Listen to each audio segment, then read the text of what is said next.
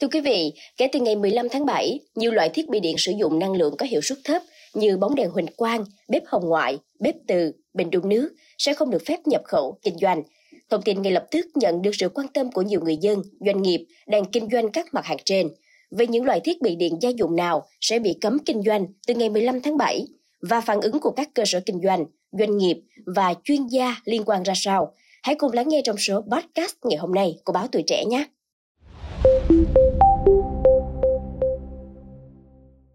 Cụ thể danh mục thiết bị sử dụng năng lượng có hiệu suất thấp phải loại bỏ trong quyết định của Thủ tướng, bao gồm nhóm thiết bị gia dụng, gồm các sản phẩm bóng đèn huỳnh quang compact, quạt điện, máy giặt gia dụng, nồi cơm điện, tủ lạnh và tủ đông, bình đun nước nóng có dự trữ, máy điều hòa, máy thu hình, theo quy định tiêu chuẩn Việt Nam từ năm 2015 trở về trước sẽ bị cấm nhập khẩu, sản xuất, kinh doanh kể từ ngày 15 tháng 7. Cùng với đó là nhóm thiết bị văn phòng và thương mại gồm màn hình máy tính, máy photocopy, máy in và tủ giữ lạnh thương mại theo quy định tiêu chuẩn Việt Nam từ năm 2014 trở về trước. Riêng các sản phẩm gia dụng như đèn led, bếp hồng ngoại, bếp từ, tủ mát, tủ lạnh và tủ đông, bình đun nước nóng có dự trữ, máy điều hòa không khí không ống gió, máy thu hình theo quy định tiêu chuẩn Việt Nam từ năm 2016 trở về sau sẽ bị loại bỏ từ ngày 1 tháng 4 năm 2025. Việc loại bỏ này cũng áp dụng với các sản phẩm văn phòng và thương mại, gồm máy tính sách tay và máy tính để bàn theo tiêu chuẩn Việt Nam năm 2021. Theo tìm hiểu của tuổi trẻ, hầu hết các sản phẩm tiêu thụ điện chính hãng đang được bán tại các cửa hàng điện máy, bán lẻ công nghệ, điện tử đều vượt tiêu chuẩn về hiệu suất tiêu thụ năng lượng theo quy định nêu trên.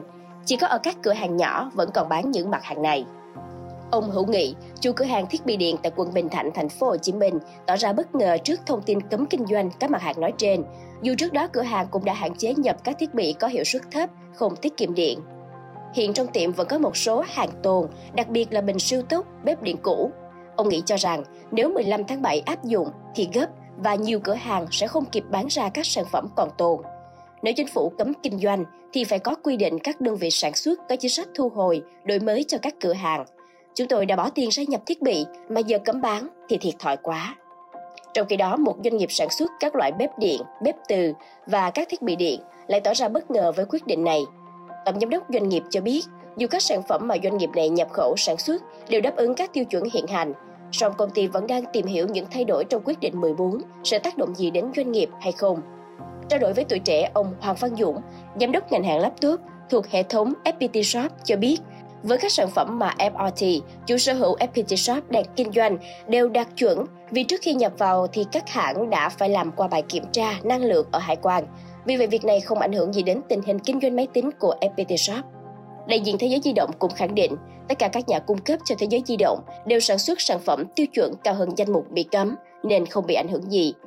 Giám đốc một hệ thống bán lẻ điện máy cho biết xu thế cạnh tranh rất quyết liệt hiện nay cộng với thị hiếu của người tiêu dùng nên các sản phẩm bay bán tại các hệ thống bán lẻ có thương hiệu đều là hàng mới sản xuất.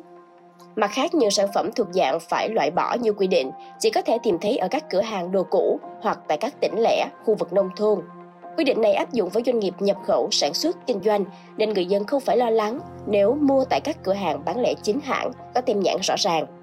Bên cạnh đó, vào ngày 27 tháng 5, ông Trần Quốc Toản, Tổng giám đốc công ty cổ phần tập đoàn Điện Quang cho biết, từ năm 2013, doanh nghiệp này đã sản xuất các loại bóng đèn đáp ứng các tiêu chuẩn về hiệu suất cao và đã dán nhãn năng lượng nên không bị ảnh hưởng với quyết định mới này. Ông Toản cho biết các thiết bị điện như bóng đèn, bếp điện, bếp từ, bình đun, máy lạnh trước đây sử dụng công nghệ cũ, hiệu suất thấp, tiêu tốn năng lượng cao, nên chính phủ ra quy định phải đạt các tiêu chí, tiêu chuẩn về mặt hiệu suất. Với những sản phẩm đạt những tiêu chuẩn về hiệu suất cao thì sẽ được dán nhãn năng lượng, được lưu thông trên thị trường. Ngược lại các thiết bị không được dán nhãn sẽ không được kinh doanh do tiêu tốn điện năng cao.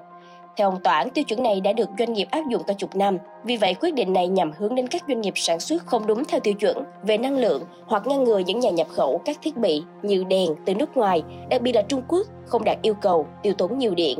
Với những thiết bị không đạt tiêu chuẩn này sẽ tiêu tốn điện nhiều hơn. Thay vì phải lắp 3 cái đã đủ độ sáng, thì người dân phải lắp đến 4 cái mới sáng nên tốn điện hơn.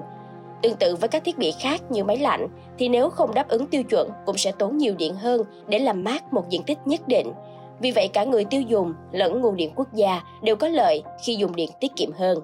Ông Toản cho hay, quy định này được doanh nghiệp ủng hộ, tạo nên cuộc chơi công bằng hơn với các doanh nghiệp làm ăn chân chính khi sản xuất các thiết bị đạt chuẩn. Giám đốc một doanh nghiệp cơ khí tại thành phố Hồ Chí Minh cho biết, trước đây các doanh nghiệp thường nhập khẩu máy công nghệ cũ như máy photocopy đã qua sử dụng về tân trang lại. Tuy nhiên đây đều là những máy có hiệu suất thấp, rất tốn điện, không đáp ứng các tiêu chuẩn ở các nước châu Âu nên bị loại bỏ. Vì vậy, vị này cho rằng các doanh nghiệp dùng các loại máy đạt tiêu chuẩn về năng lượng vừa giúp tiết kiệm điện cho doanh nghiệp lẫn cả nguồn điện quốc gia.